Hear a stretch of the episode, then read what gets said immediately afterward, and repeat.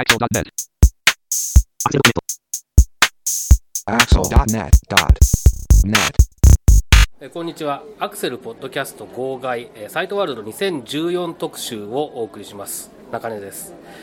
えー今えーサイトワールド2014の会場にえー来ています。で今回もですねえー昨年同様にえー出展されている方にインタビューをしてえーその模様をお送りしようと。えーそういう企画です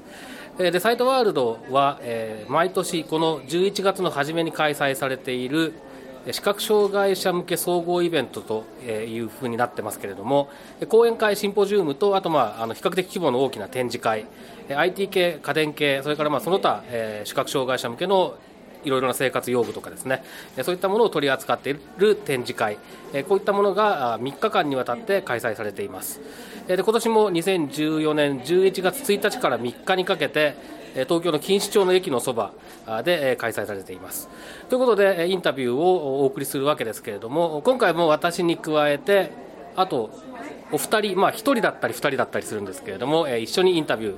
ーに回っていただく、えーお手伝いいただくということで、えーお願いしています。ということで、簡単に、まずご紹介していきましょう。でえっ、とすべてのインタビューに一緒に、えー行ってくださることになっている去年も同行いただいたこの方です。はい、えー、こんにちは辻勝利ですよろしくお願いしますはい、よろしくお願いします。そして、えっと、拡大読書機等のね、えーロービジョン向けの、ロービジョンユーザー向けの製品等を扱っている業者、出店者へのインタビューに同行していただく、まあ、去年も、えー一緒に行っていただいたんですけれども、この方です。はい、石木正秀です。よろしくお願いします。はい、よろしくお願いします。ということで、え2人だったり3人だったりで、えーっと、今のところですね、十数社、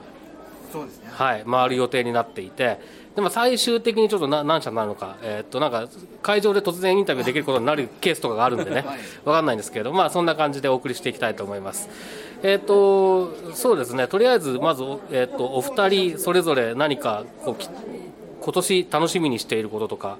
去年のことを考えつつ、今年はこういう部分に注目してるとか、そういうのがあったら、えーっと教えていただきたいなと思うんですけど、じゃあまず辻さんから。はいそうですねやっぱりあの会場にこう実際に足を運んでみないとあの見られないもの聞聞けない音様々あると思うんですけれどもそういったそのまああの会場の熱気を少しでもですねこうあのリスナーの方々に伝えられるといいなっていうのが毎年楽しみなんですけれどもうん、今年もその